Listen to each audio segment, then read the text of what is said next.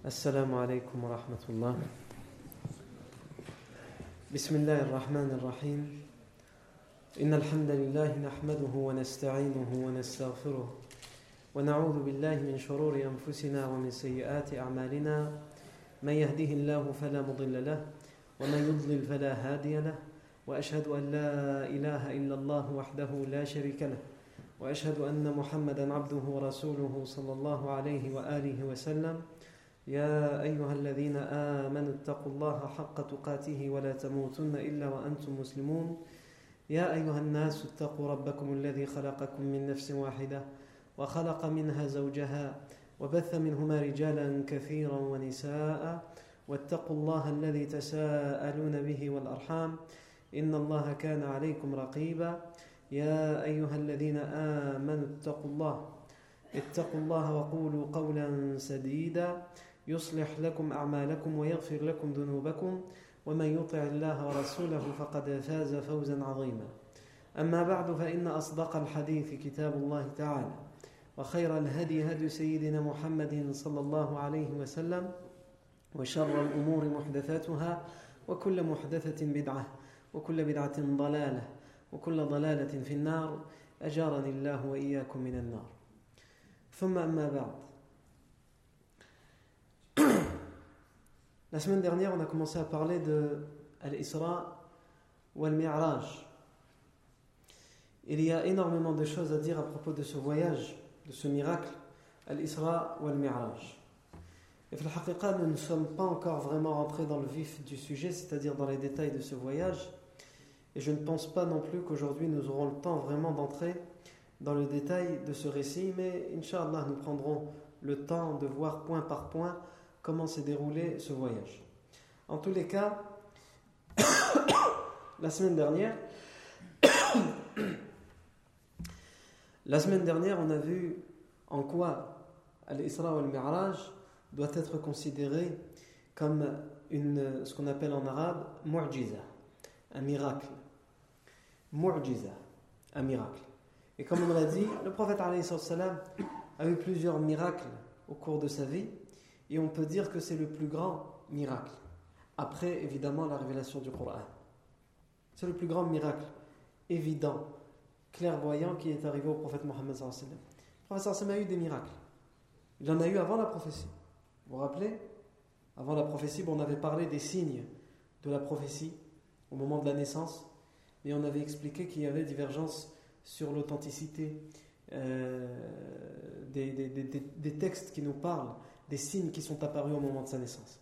Mais la chose sur laquelle euh, il y a consensus, en l'occurrence, avant la prophétie, c'est euh, par exemple le, les anges qui sont venus ouvrir la poitrine du prophète Mohammed alors qu'il était encore un jeune enfant et qui ont euh, extrait son cœur pour le laver.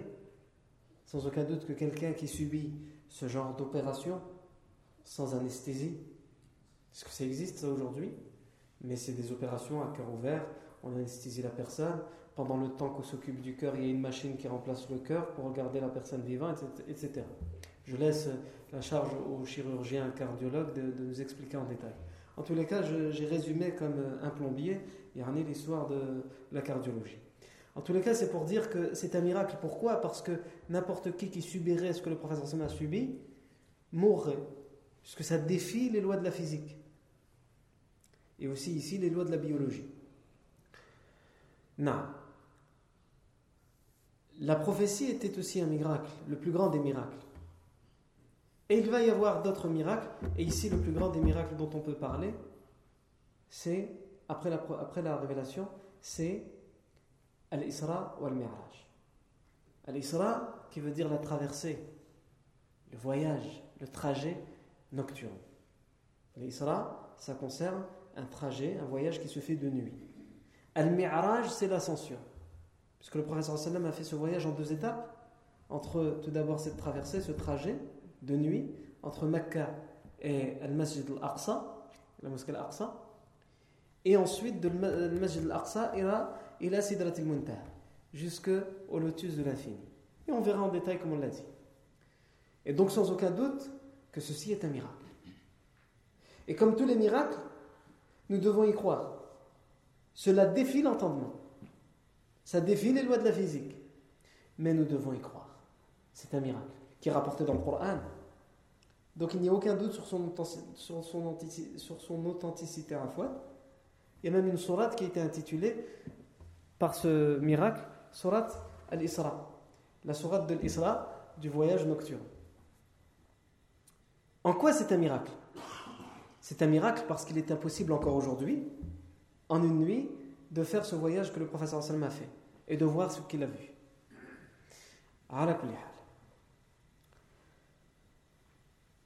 La semaine dernière, on a, parlé des dates des grandes divergences qu'il y a dans les dates. Et il me semble, euh, si je ne me trompe pas, qu'on est rentré dans le mois de Rajab. Et on avait dit que beaucoup reprenaient le mois de Rajab pour dire que c'est pendant le mois de Rajab, et en particulier la 27e nuit du mois de Rajab, qu'a eu lieu le voyage nocturne. Et à cette occasion, beaucoup de gens célèbrent des choses. Mais nous, on a expliqué qu'on ne peut pas en faire un jour de fête, un jour de Eid. Cela entre sans aucun doute, dans les innovations. D'abord, c'est une aberration parce qu'on n'a pas la date exacte. Rien d'authentique à propos de la date. Ça, c'est la première chose. Et la seconde chose, euh, ni le sallam n'a commémoré cet événement qui lui est arrivé à lui-même, ni les compagnons, ni les prédécesseurs pieux après lui. De là à dire qu'il ne faut pas du tout en parler, évidemment non. On peut, à l'occasion d'une date qu'on pense être la plus sûre d'être cette date-là, faire un rappel et dire que c'est à cette occasion qu'a eu lieu le voyage nocturne, etc. et le rappeler aux gens parce que c'était quelque chose d'important dans la biographie du professeur sallam et c'est quelque chose d'important pour nous tous et pour l'histoire de l'islam. Donc il ne faut pas être dans un extrême, il ne faut pas être dans l'autre non plus. Ce n'est pas parce que nous disons nous n'en faisons pas un jour de fête que nous n'avons pas le droit d'en profiter pour se rappeler de ce qu'a été cet événement et de son importance jusque dans nos vies quotidiennes. Non. Et l'islam, et la aqidah authentique, c'est toujours euh, l'islam et la aqidah du juste milieu. Ni dans un excès, ni dans un autre. Ni dans l'excès du laxisme, ni dans l'excès de la dureté et de l'endurcissement. Non. Euh, on a commencé à parler de la différence qu'on doit faire avant de parler de l'Isra et le Miraj quand on, dit Al-Mu'jiza, un miracle. Il faut savoir différencier, distinguer entre ce qu'on appelle Al-Mu'jiza, le miracle, et ce qu'on appelle Al-Karama. Euh, c'est une sorte de petit miracle, je ne sais pas comment on pourrait le traduire convenablement en français, euh, entre le mu'jiza et le karam. Les différences entre les deux sont de taille. Tout d'abord, al-mu'jiza, le miracle, ne touche. D'abord, on va parler des, points communs, parce qu'il y a des points communs entre le mu'jiza et le karam. Al-mu'jiza et le karama, tous les deux viennent d'Allah. Contrairement à la sorcellerie, qui vient des shayatin. Tous les deux viennent d'Allah. Et tous les deux sont ce qu'on appelle en arabe khariq lil'ada. Si on traduit littéralement khariq lil'ada, c'est ce qui transgresse, ce qui dépasse la norme, l'ordinaire. C'est-à-dire l'extraordinaire dans son sens premier. Dans le premier sens du terme extraordinaire, c'est quelque chose qui dépasse l'ordinaire, qui dépasse l'entendement, c'est quelque chose de pas normal. Ça défie les lois de la physique. Ça, c'est un miracle. Et ça peut être aussi une karama. La différence, la distinction, le farq, c'est que Al-Mu'jiza ne touche que les prophètes. Al-Karama touche l'awliya, les élus d'Allah, quelqu'un de pieux. Non. Les élus d'Allah. Ils ne, ils, ne, vont pas avoir des mu'jiza. Le mu'jiza, c'est khas, c'est caractéristique aux prophètes. Et comme on a expliqué la fois dernière, Al-Awliya, les alliés, les élus d'Allah Azzawajal. Ce ne sont pas comme certaines dans certaines sectes, on, pense, des gens qui sont au-dessus des autres d'une certaine manière. Ils sont au-dessus des autres dans leur piété, dans leur comportement, dans leur spiritualité, dans leur proximité avec Allah Azzawajal. Mais ils ne sont pas, entre guillemets, des gens qui auraient une part de la prophétie, comme on pourrait l'entendre ici et là, ou des gens qui connaîtraient l'avenir, ou des choses comme ça. Non.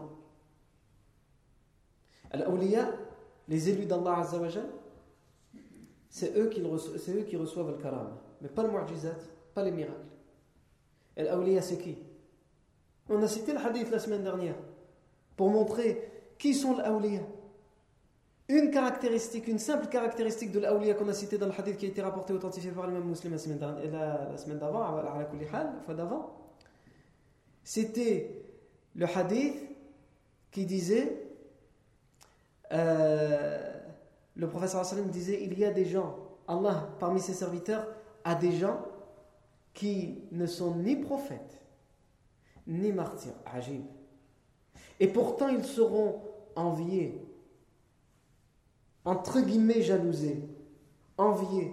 Leur place sera convoitée au jour du jugement dernier, tellement ils auront une place importante auprès d'Allah. Leur place sera convoitée au jour du jugement dernier par les prophètes et les martyrs. Et ils ne sont ni prophètes ni martyrs. Ils ne sont pas prophètes, ils n'ont pas reçu de révélation. Et ils ne sont pas martyrs, c'est-à-dire qu'ils ne sont pas morts dans le sentier d'Allah. Et ils sont enviés par les prophètes et les martyrs. Qui sont-ils? Le prophète a dit ce sont des gens qui s'aiment pour Allah. La ilaha illallah. C'est ça, c'est eux, ce sont eux les alliés d'Allah. Ce ne sont pas ceux comme on pourrait entendre ou voir aujourd'hui qui se proclament chers et que des gens dansent autour comme dans certaines sectes qui ont dérivé dans le soufisme. Même si tous les soufismes ne sont pas forcément déviants. Mais ça, c'est un autre sujet, une autre parenthèse.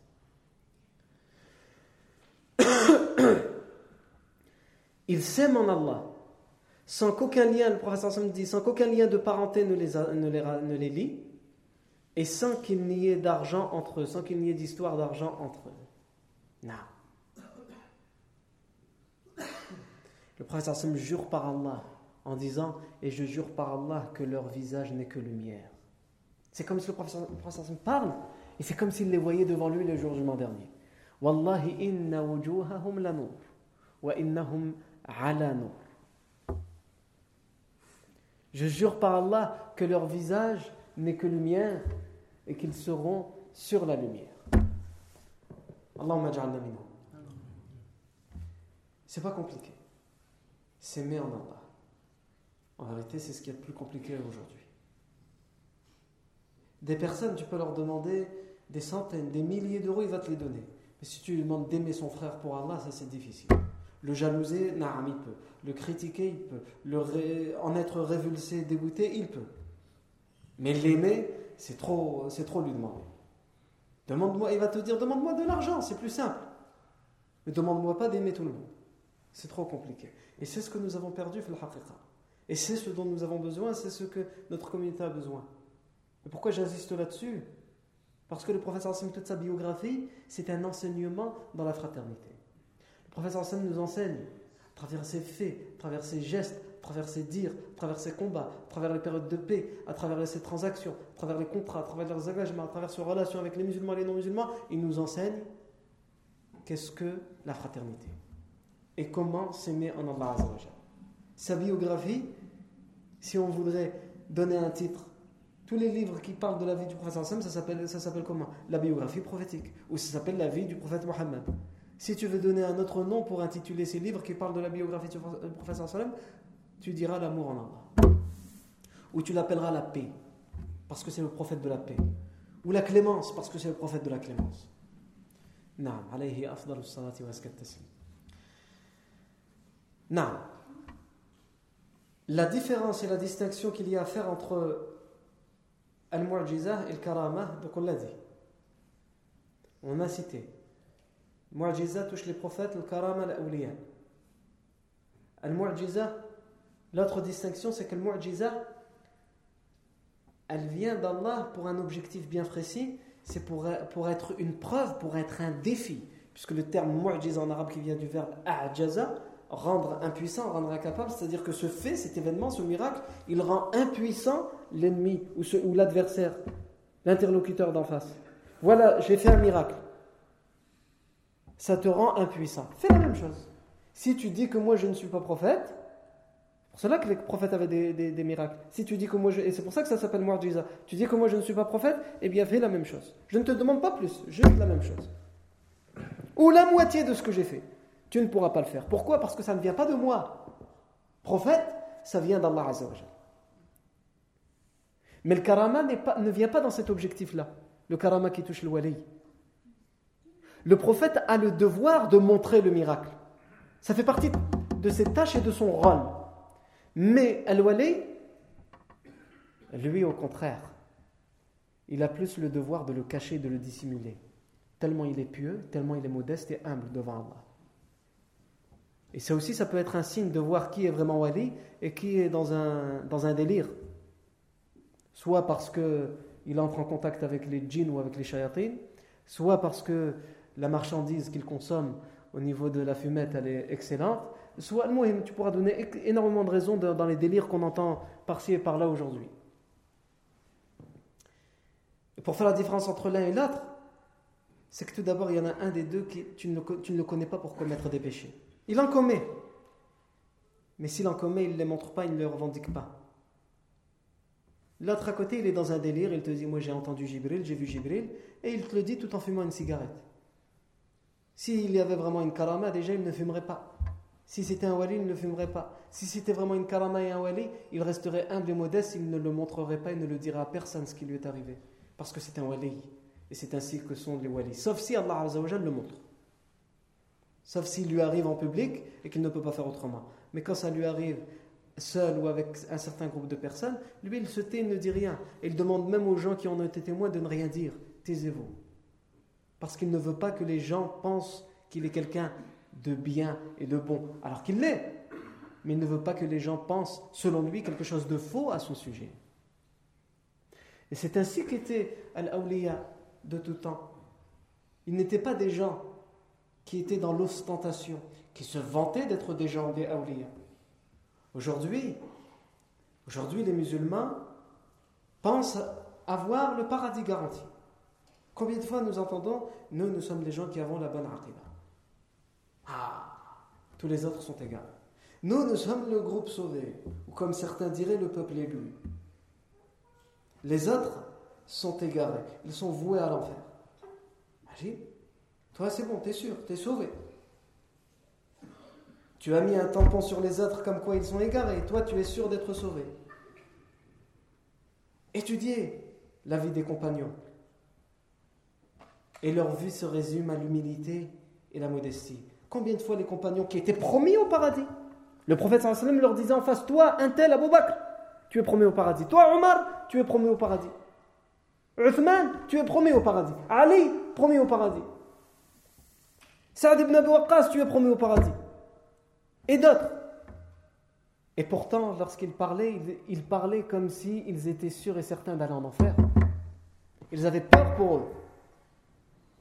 Aujourd'hui, nous sommes noyés dans le péché. Et noyés, Wallah, c'est un petit mot. Et nous osons entendre et dire nous faisons partie du groupe sauvé. C'est bon. Nous, c'est direct.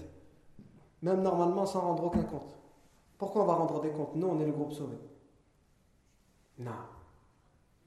Et c'est là qu'on voit la prétention à suivre les prédécesseurs pieux et celui qui suit vraiment les prédécesseurs pieux. Celui qui prétend suivre les prédécesseurs pieux et se donne et se garantit le paradis, il prouve qu'il n'est pas du tout sur la voie des prédécesseurs pieux. Parce que les prédécesseurs pieux, alors même que leur nom a été cité, c'est tout, tu es sûr, toi tu es au paradis. Même comme ça, il pleurait et implorait le pardon d'Allah Azzawajal. Pourquoi? Parce qu'il suivait le prophète Mohammed Parce qu'eux ont vraiment étudié sa vie. Le prophète Mohammed ses péchés lui ont lui été pardonnés, ses péchés passés à venir. Et pourtant, il avait l'habitude de demander, d'implorer sincèrement, en pleurant, le pardon d'Allah Azzawajal. Alors qu'il est le prophète, il est le meilleur des prophètes, il est le plus aimé d'Allah Azzawajal. Et il implore, il pleure le pardon d'Allah Azzawajal.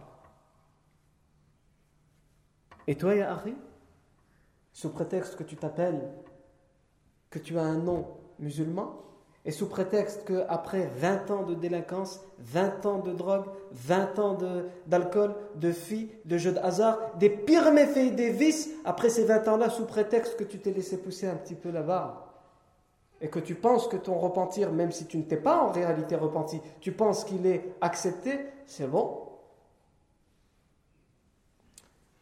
Cela montre comment nous avons besoin d'étudier mais d'étudier convenablement la biographie du prophète Mohammed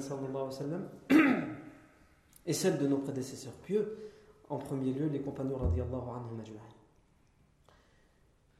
Les véritables alliés d'Allah Azzawajal étaient des gens humbles et modestes. On en a cité un la fois dernière, comme Hatim al-Asma, on pourrait en citer d'autres. Mais ils ont été connus par le témoignage des autres, pas par leur témoignage. L'Ala ibn al-Hadrami, qui a fait partie des compagnons, Al-Ala ibn al-Hadrami, le compagnon Abu Huraira dit à son, à son sujet Uhibbu al-Ala ibn al-Hadrami li thalathin ra'aytuhunna fi.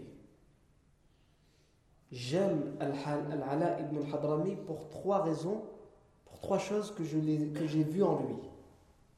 C'est Abu Huraira qui raconte. Il va raconter quoi Des karamates que l'Ala a eues? Il dit Al-Oula, La première, je l'ai vu traverser la mer sur son simple cheval. Le, golfe, ce que les Occidentaux appellent le golfe Persique, et ce que les, Arabes au Moyen-Orient appellent le Khalij al-Arabi, le golfe arabe. Ils ne veulent pas l'appeler le golfe Persique.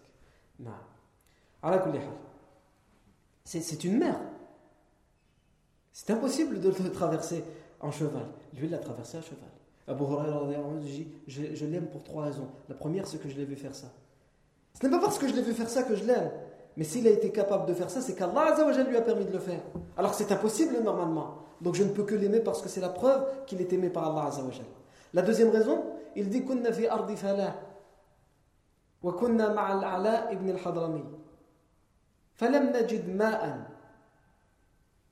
فاستسقى العلاء بن الحضرمي ربه فأمطرت السماء فشربنا وارتوينا وتوضأنا واغتسلنا وصلينا. ثم مضى الجيش. فإذا بأحد أفراد الجيش نسي متاعه في المكان الذي سقوا فيه. فلما رجع لم يجد مطرا ولا ماء ولا سحابة فعلموا أن ما سقوا من كرامة العلاء بن الحضرمي عند ربه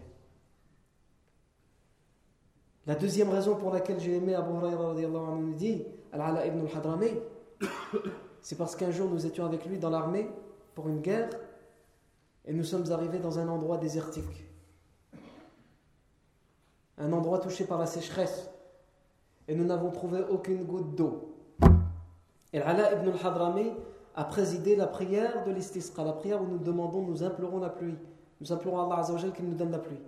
C'est Ala ibn al-Hadrami qui a présidé la prière. Et les nuages sont arrivés. Et le ciel s'est mis à pleuvoir. Et nous avons eu tellement d'eau que nous avons pu boire jusqu'à nous rassasier, étancher notre soif nous avons fait les ablutions, nous nous sommes lavés, nous avons prié. Et ensuite, nous avons continué notre route. Et en chemin, l'un d'entre nous s'est rappelé qu'il avait oublié ses bagages, ou une partie de ses bagages, dans l'endroit où il avait plu. Et donc nous l'avons attendu, il est reparti pour récupérer ses bagages. Et lorsqu'il y est arrivé, il a retrouvé l'endroit comme s'il n'y avait jamais plu. Il n'a trouvé aucun nuage dans le ciel, aucune goutte d'eau, rien. Pourtant, ils ont eu de la pluie averse. Et il dit, quand il est revenu, qu'il nous l'a raconté, nous avons su que si nous avons eu droit à l'eau à ce moment-là précis, c'est parce que l'Ala ibn al-Hadrami était avec nous. Il a reçu cette karama par Allah Et la troisième raison, Abu Huraira nous dit pourquoi il a aimé Al-Ala ibn al-Hadrami, c'est qu'il dit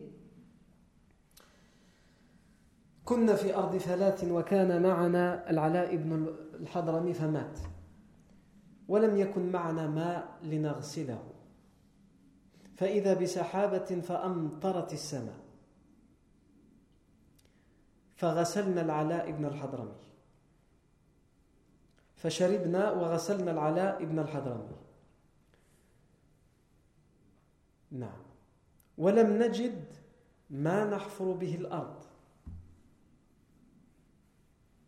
وأصبحت بسبب المطر الأرض رخوة فحفرنا له قبرا بسيوفنا ثم وريناه فيه La troisième raison, Abu Huraira nous dit Nous étions encore une fois dans un endroit désertique, touché par la sécheresse, et l'Ala ibn al-Hadrami était avec nous et il est décédé, il est mort. Et nous n'avions aucune eau pour boire, alors comment faire pour le laver Et alors qu'il venait de décéder, les nuages sont arrivés et il s'est mis à pleuvoir. Nous avons pu boire et nous avons pu le laver. Et il, précise aussi, nous n'avions aucun matériel, aucune pioche pour creuser une tombe. Vous imaginez un endroit désertique? Il faut une pioche, et pas n'importe quelle pioche pour pouvoir euh, euh, creuser. Un endroit où, qui a été touché par la sécheresse, la terre est, dure, elle est rocailleuse, impossible de, la, de, creuser, avec, sauf si on a du bon matériel. Ils n'avaient rien si ce n'est leurs lances, leurs flèches et leurs épées. Et ce n'était évidemment pas suffisant pour pouvoir creuser un trou dans ce, dans ce sol désertique. Il s'est mis à pleuvoir. Nous avons bu. Nous avons lavé l'ala ibn al-Hadrami. Et il y a tellement plu que l'eau est devenue humide, douce, que nous avons pu facilement lui creuser un trou avec nos épées. Voilà les trois raisons pour lesquelles j'aime Al-Ala ibn al-Hadrami, nous dit Abu Huraira C'est ça le karamat. Et c'est ça la position, l'attitude du wali. Il ne dit pas lui, il ne prétend pas, mais les gens racontent à son sujet. Ça, c'est parmi les compagnons. Vous allez me dire, les compagnons aussi, c'est les compagnons. Euh.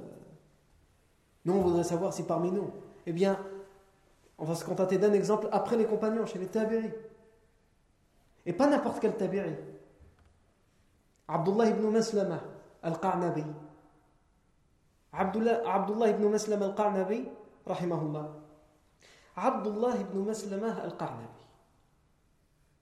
Qui était-il? C'est quelqu'un qui n'est peut-être pas commun et bien connu chez la plupart des musulmans, mais qui est quelqu'un de très connu chez ceux qui s'intéressent aux sciences du hadith, parce que c'était un grand muhaddith, un grand spécialiste du hadith. Vous allez me dire, voilà, il va nous raconter l'histoire d'un wali, mais c'était un grand muhaddith. Et comment il a commencé sa vie? Il a commencé sa vie comme un, comme un ivrogne. Il était connu pour boire jusqu'à se saouler et être en état d'ivresse. Il était connu pour boire jusqu'à se saouler et être en état d'ivresse. Pourquoi cet exemple Pour vous montrer que ce n'est pas le passé qui fait que la personne peut se rapprocher d'Allah ou non. Il a été un des plus éloignés d'Allah et pourtant, il s'est retrouvé en étant un des wali parmi les awliya Allah. Comme quand les savants nous parlent des exemples de wali, ils nous citent par exemple le Qamadi. C'était un, jeune homme qui avait une bande de jeunes avec lui, et ils étaient connus pour euh, traîner les rues, et ils étaient connus pour euh, embêter, déranger les gens, parce qu'ils euh, étaient portés sur la bouteille, comme on dirait aujourd'hui. Et un jour, alors qu'il était au bord de la route, et il attendait, entre guillemets, sa bande de copains pour euh, boire un coup. Il a vu un homme sur un âne. Un homme sur un âne qui était entouré de beaucoup de personnes. Et il voyait dans le comportement de ces personnes qu'ils respectaient, qu'ils admiraient cet homme qui était sur cet âne. Mais ça ne pouvait pas être un gouverneur un homme puissant par le pouvoir. Pourquoi? Parce qu'un homme puissant par le pouvoir, il n'est pas sur un âne. Il est sur un cheval, une chamelle rouge. Il est avec des beaux habits, un turban en soie ou je ne sais quoi. Et lui, il avait des habits. Si tu regardes ses habits, tu as l'impression que c'est quelqu'un comme les autres. Mais comment il a compris que c'était quelqu'un d'important, pour ces gens-là en tout cas, c'est que eux, ils étaient tous respectueux envers lui. Ils voulaient tous être les premiers à lui rendre service, et il était le seul sur une monture, même si ce n'était qu'un homme. Et lui, dans, sa, dans la, on va dire dans la ferveur de, de, sa jeunesse. Et la plupart des gens qui sont portés sur euh, l'ivresse sont des gens insolents, des gens qui osent, des gens qui sont, comme on dirait aujourd'hui, culottés. Il s'est approché et il a tiré la, la laisse de l'âne et il l'a arrêté. Pourquoi? Parce qu'il voulait savoir qui est cet homme. Normalement, n'importe quelle personne qui, par curiosité, voudrait savoir qui est cet homme, comme il voit que tout le monde le respecte, il aurait demandé aux gens autour C'est qui lui? Mais lui, il vient, il bouscule les personnes qui sont autour, il arrête l'âne et lui dit Man ant Qui es-tu? Qui est cet homme? Cet homme n'est pas n'importe qui. Cet homme est Shu'bah ibn al-Hajjaj. Shu'bah ibn al-Hajjaj, c'est aussi un grand muhaddith. Il était déjà connu de son vivant pour être le plus grand muhaddith d'Irak en particulier de la ville de Basra. Donc il lui a dit Man ant Évidemment, ses élèves qui étaient là autour et qui le respectaient ont été euh, bousculés, perturbés, dérangés par ce comportement. Ils ont voulu s'interposer, mais il a fait signe de ne pas s'interposer. Il, lui a répondu simplement Shu'ba. Il dit Man ant? Il dit Ana Shu'ba. Ajib. C'est qui? Shu'ba. C'est pas Ana, ana ibn al-Hajjaj. Ala ta'rifuni? Tu me connais pas? Muhaddith al-Basra. Non. L'humilité. Je suis Shu'ba. Je m'appelle Shu'ba. Il ne lui donne pas sa fonction. Il lui dit Ouais, man Shu'ba. Parce que lui, il veut savoir qui il est pour qu'il ait autant d'importance auprès de ces personnes. Et donc à ce moment-là, interviennent ses élèves et ils lui disent Ala ta'rifu? Shu'ba ibn al-Hajjaj. Muhaddith al-Basra. Tu ne le connais pas? C'est Shu'ba, fils de Hajjaj. Le Muhaddith de la ville de Basra. Tu ne le connais pas. Il leur a dit Muhaddith? Wama Muhaddith. C'est-à-dire qu'il ne sait même pas c'est quoi Muhaddith. Il leur a dit Mais ça veut dire quoi Muhaddith? C'est quoi Muhaddith? Il fabrique quoi en fait? Ils lui ont dit Subhanallah, muhaddith, yarwi ahadith. Pour lui, muhaddith, ça doit être un métier, mais quel métier? Quel artisanat? Ils ont dit muhaddith, c'est qu'il cite par cœur des hadiths qu'il a entendus d'un tel, d'un tel, jusqu'au professeur Sam, il a les chaînes de transmission. C'est une science en or. Ils lui disent yuhaddith. Yuhaddithu mada Parce que yuhaddith, ça veut dire il parle, il discute. Ça montre comment ce Qarnabi, qui va plus tard être quelqu'un de parmi Awliya Allah, comment il est perdu? Ne serait-ce que dans les, péchés, mais aussi dans connaître ce que c'est que la science du hadith. Juste savoir. Pas être dans la science ou la maîtriser, juste savoir c'est quoi un muhaddith. Il va dire yuhaddithu ahadith rasulillah sallallahu alayhi wa. Ah. Et là, il va se retourner vers lui, toujours avec cette insolence, et va lui dire Idhan haddithni. Alors, fais-moi, donne-moi des hadiths à moi aussi. Je vais voir c'est comment ton métier. Évidemment, cette insolence ne mérite aucun hadith.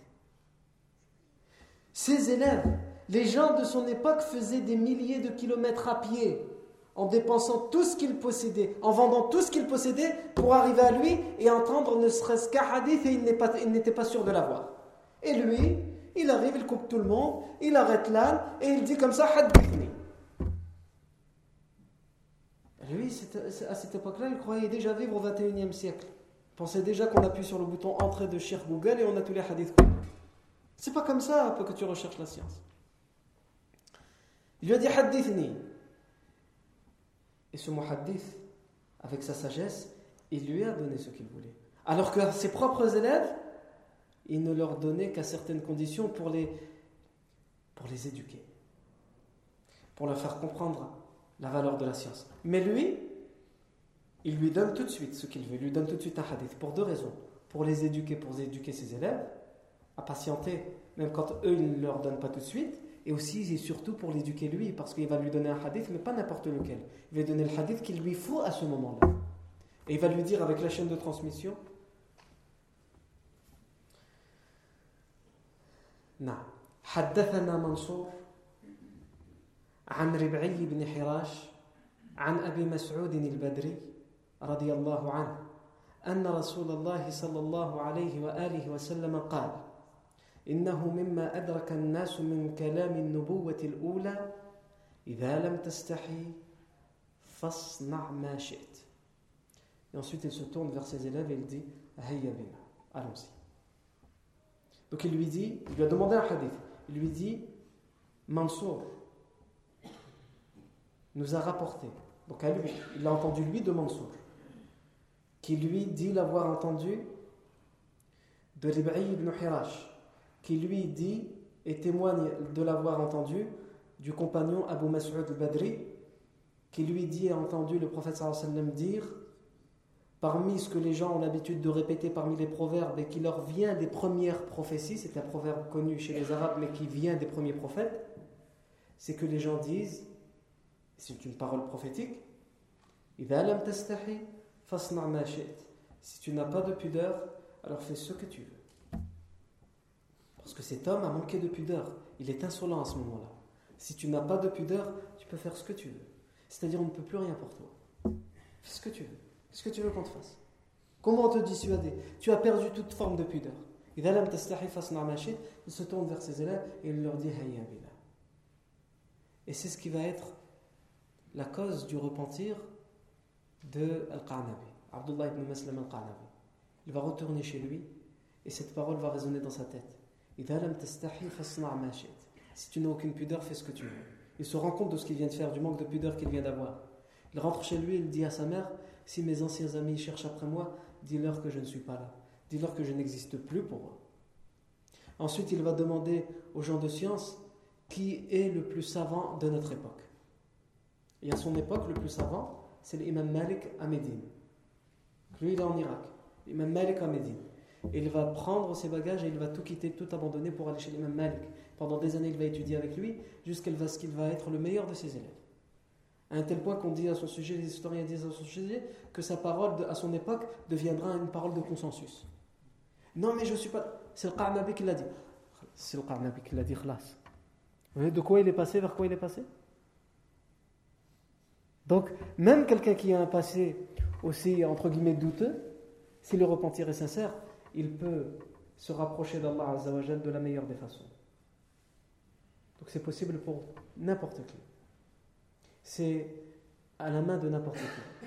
Abu Hatim al-Razi, qui était aussi un grand muhaddith, et qui était connu pour être dur dans les enquêtes qu'il faisait à propos des narrateurs dans les chaînes de transmission. Abu Hatim al-Razi, on dit à son sujet que juste pour dire d'un homme qu'il était juste fiqa, pas faire d'excès dans ses éloges, juste dire qu'il est digne de confiance. Ça va.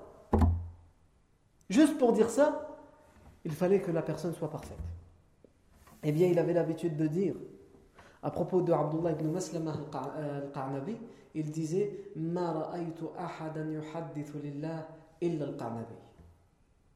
Je n'ai jamais vu quelqu'un citer les hadiths, mais le faire sincèrement pour Allah, si ce n'est le Qarnabi. Il le fait, lui on le voit, ça se voit, ça saute aux yeux. Il le fait pour Allah. Son travail est sincère. Sa diffusion et sa transmission de sens, c'est sincère. Non. Et lorsqu'il a terminé ses études avec l'imam Malik, il a dit Il faut que j'aille étudier chez cet homme, ce grand muhaddith de Basra, qui m'avait donné une leçon, et prendre tous les hadiths que je pourrais prendre chez lui. Et quand il va retourner à Basra, on va lui dire trop tard L'imam Shu'bah ibn al-Hajjaj est mort. Et donc le seul hadith qui est dans le dans Sahih Muslim, si je ne m'abuse d'ailleurs, puisque l'imam Muslim et l'imam Bukhari aussi étaient des élèves de Qarnabi. Plus tard, ils vont devenir des élèves de Qarnabi, donc on ne parle pas de n'importe qui, vraiment. Lui, ça a été un élève de l'imam Malik, et il va être le professeur de l'imam Bukhari et de l'imam Muslim. Ce hadith, il est, si mes souvenirs sont bons, dans les deux authentiques. Et c'est, quand on regarde la biographie de Qarnabi, les, les biographes nous disent le seul hadith que Al-Qarnabi a entendu de Shu'ba, c'est celui-ci parce que c'était le hadith qui a été la cause de sa tauba, de son repentir. Ce sont des, exemples de karamat et de l'awliya. Donc on a dit, il faut faire la différence entre al-mu'jiza et le. Il faut évidemment aussi savoir faire la différence entre le mu'jiza, le karama et le sihr. le miracle, la karama et la sorcellerie. Il faut différencier aussi avec la sorcellerie, distinguer la sorcellerie. Al-Mu'jiza n'arrive qu'aux prophètes, et donc aux gens de bien, et qui sont en plus prophètes. Al-Karama aux gens de bien, mais ils ne sont pas prophètes. Al-Sihr qu'aux gens du mal, qu'aux gens de la perversité et de la corruption. La sorcellerie n'arrive qu'aux gens de la corruption. Et c'est ainsi que tu peux faire la différence entre quelqu'un qui a vraiment une karama et l'autre. Comment il est connu dans sa vie? S'il est connu pour faire le péché et ne pas s'en cacher, comment il peut prétendre être un wali? Et comme nous l'avons dit, s'il l'était vraiment, il ne le prétendrait pas.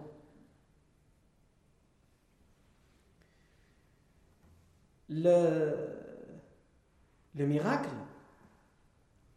défie les normes, les lois de la physique. Mais pas sihr. Le sihr ne, défend pas, ne défie pas les lois de la physique. Il ne défie pas les lois de la physique. Vous allez me dire, mais pourtant, quand on voit quelqu'un qui fait de la sorcellerie, on voit bien qu'il nous fait disparaître quelque chose. On voit bien qu'il fait apparaître quelque chose qui ne devrait pas exister à ce moment-là. Donc ça, défend, ça défie les lois de la physique. C'est une illusion. Et même si ce n'est pas une illusion et que c'est quelque chose de réel, la sorcellerie est basée sur des leçons, des règles et des normes. Ça dépend de certaines lois. Pas le miracle. Le miracle n'a aucune loi. Allah lui dit kun fayakun. Alors que la, sorcellerie, pour pouvoir faire de la sorcellerie, il faut l'apprendre auprès des personnes les plus mauvaises qui existent dans le monde. Il faut apprendre les règles et les normes qui régissent la sorcellerie. Mais le miracle, non. Tu n'as pas une chose à apprendre. Allah a décidé que tel prophète aura tel miracle. Le karama non plus. C'est pas toi qui veux que, tu aies tel karama. Allah a décidé qu'à tel moment, à tel moment, ou à telle personne aura tel karama. C'est tout. Et ça défie la loi de la physique. Le miracle, tu ne peux pas le défaire. Si Allah met en place un miracle comme le Coran, et il existe toujours ce miracle du Coran, personne ne peut le défaire. Le Coran existe. Modifiez-le, altérez-le, vous ne pouvez pas. Ramenez-nous quelque chose, un dixième identique à ce Coran, vous ne pouvez pas. Pourquoi? Parce que c'est un miracle d'Allah Azzawajal. Al-sihr, même si ça a l'air grandiose et immense, facilement tu peux le défaire. Avec le avec les paroles d'Allah Azzawajal. Le miracle, tu ne peux pas le défaire. Tu ne peux pas le faire cesser, sauf si Allah Azzawajal a décidé de le faire cesser. Al-sihr, tu peux le faire cesser. Tout comme il a des normes pour le mettre en place, il y a des façons de le défaire. Al-mu'jiza ne peut apporter que le bien. Le miracle et le karama ne peuvent apporter que le bien. Al-sihr, la sorcellerie ne peut apporter que le mal. Et pour bien distinguer entre Al-mu'jiza et le sihr, le miracle et la sorcellerie, il nous suffit de prendre l'histoire du prophète Moussa alayhi. Lorsqu'il est venu, lorsqu'Allah lui a ordonné avec son frère Haroun d'aller voir Pharaon, d'aller voir Pharaon et de lui dire sagement et avec des paroles douces qu'il doit cesser de transgresser les lois d'Allah et de se rebeller contre Allah et de prétendre être le Dieu. Et Allah lui a donné deux miracles à ce moment-là le bâton qu'il jetait, qui se transformait en serpent, et sa main qu'il mettait sous son assiette et qui devenait blanche. Et lorsqu'il lui a, lui a demandé des miracles, Pharaon lui a dit Si tu prétends être un prophète, as-tu des miracles? Il lui a lancé le bâton, il lui a montré la main, qui est devenue toute blanche, et le bâton qui s'est transformé en serpent. Évidemment, Pharaon a été impressionné, mais il a dit Ce n'est que de la sorcellerie.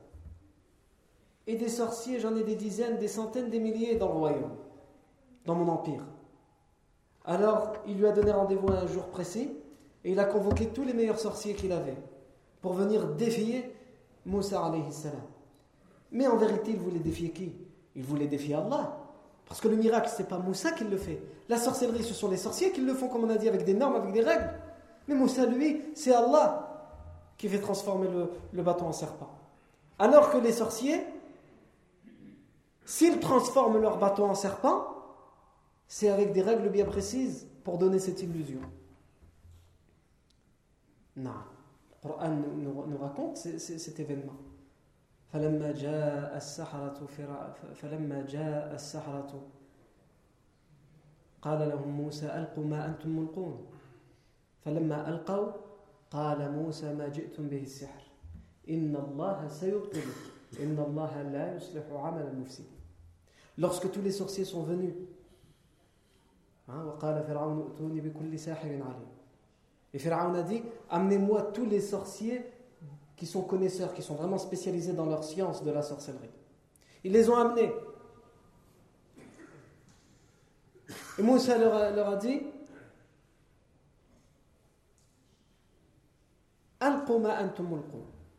Jetez ce que vous voulez jeter. Faites le sort que vous voulez faire. Les sorciers ont dit alors comme ça, on nous a dit que tu pouvais transformer ton bâton en serpent. Facile. Ils ont pris leur bâton et ils, les ont jetés. Et par un stratagème de sorciers, de sorciers leur bâton était, en tout cas on les voyait comme étant des serpents.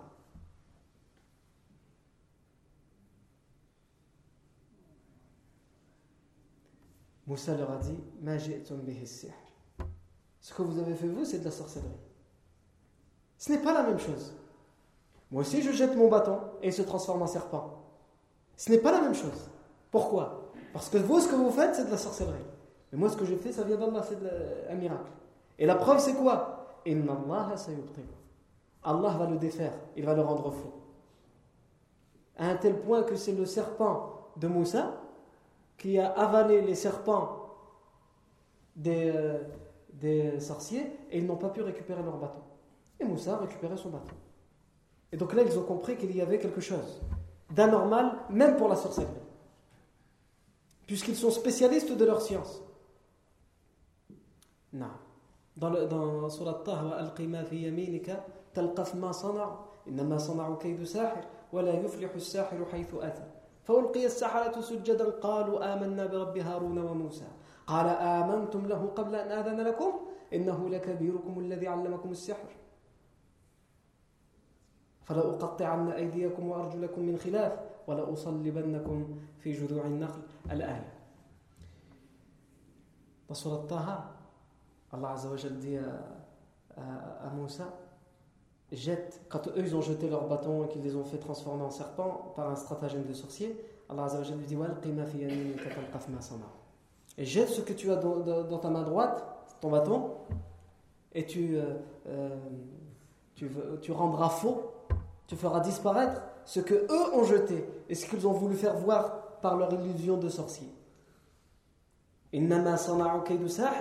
Parce qu'ils n'ont fait qu'une ruse de sorcier. C'est qu'une ruse de sorcier.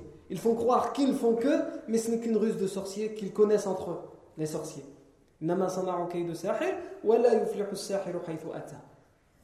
Et le sorcier ne peut réussir, ne peut gagner, quel que soit l'endroit d'où il vient, quel que soit le chemin, la ruse qu'il emprunte. Et la sorcellerie, ça existe. Et aujourd'hui, on a une communauté qui est malade. Elle est malade parce que quand elle a un problème, elle pense que c'est la sorcellerie. Et si vraiment c'est de la sorcellerie, elle est euh, traumatisée. Les gens sont traumatisés.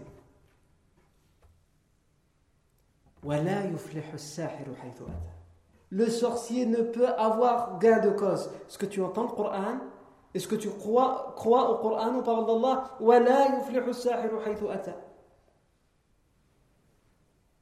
Dans l'autre verset que nous avons cité tout à l'heure,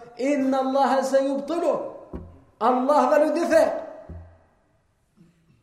La condition, c'est est-ce que tu crois en Allah Est-ce que tu as la certitude en Allah Mais nous sommes des gens qui sommes traumatisés non pas par des choses, mais juste par des mots. Heureusement que nous ne sommes pas amenés à être dans un champ de bataille, puisque juste les mots aujourd'hui nous font peur. Et je parle des deux mots, les mots MOT et les mots MAUX. Les deux nous traumatisent. Les deux nous rendent impuissants. Alors qu'ici, Moussa nous montre. Il n'a pas commencé à réfléchir qu'est-ce que je vais faire aussi, transforme-le. Ya Allah, donne-moi quelque chose d'autre de plus. Fais exactement la même chose. Contente-toi de ce que je t'ai donné. Mais contente-toi de ce que je t'ai donné avec la certitude en Allah. Qu'Allah est au-dessus de tout. Il a jeté son bâton et son bâton a tout, fait disparaître, a tout dévoré.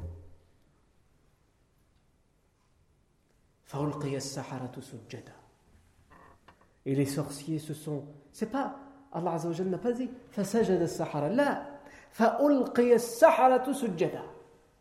Et les sorciers se sont jetés prosternés.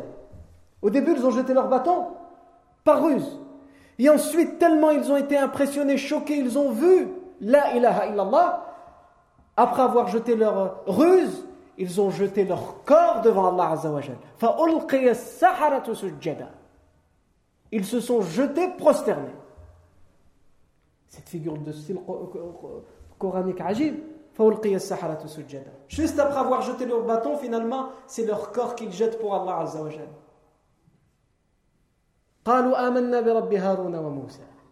Ils ont dit nous croyons, nous avons foi au Seigneur, au Dieu de Harun et de Moussa. Et là, Pharaon les interpelle. Et toujours dans son entêtement, son orgueil, sa, son immense prétention.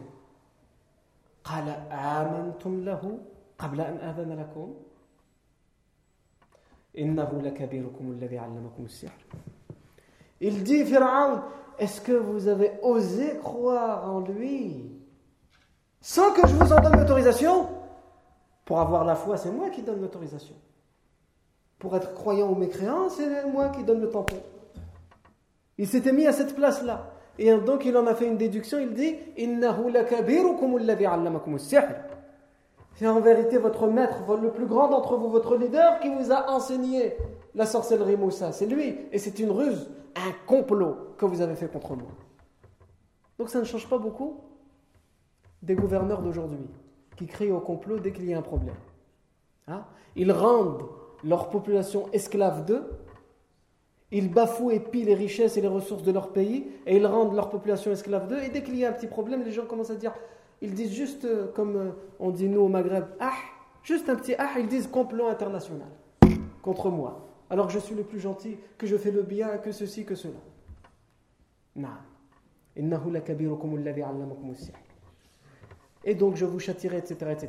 C'est ces versets pour nous montrer la différence entre al-mu'jiza et le miracle et al-karama et la sorcellerie. Non.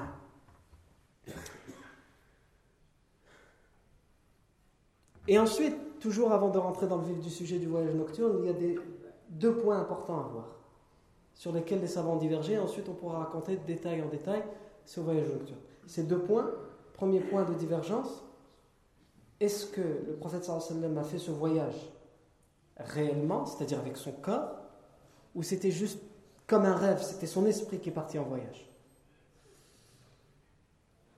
Deuxième point de divergence, pendant le voyage nocturne, on parle de la vision d'Allah, c'est-à-dire que le prophète sallam aurait vu Allah. Mais ce qu'il a vu de ses yeux vus, ou il l'a vu, c'est-à-dire une vision du cœur, c'est le cœur qui l'a vu et pas vraiment ses yeux qui l'ont vu. Mais euh, je vois que l'heure de l'Aïcha est arrivée, donc ces deux points, c'est ce que nous essaierons de voir avec les arguments des uns et des autres. La fois prochaine, bi'idnillahi tabarak wa ta'ala, barakallahu fikum pour votre attention, subhanakallahu wa bihamdik, shadu an la ilaha ant,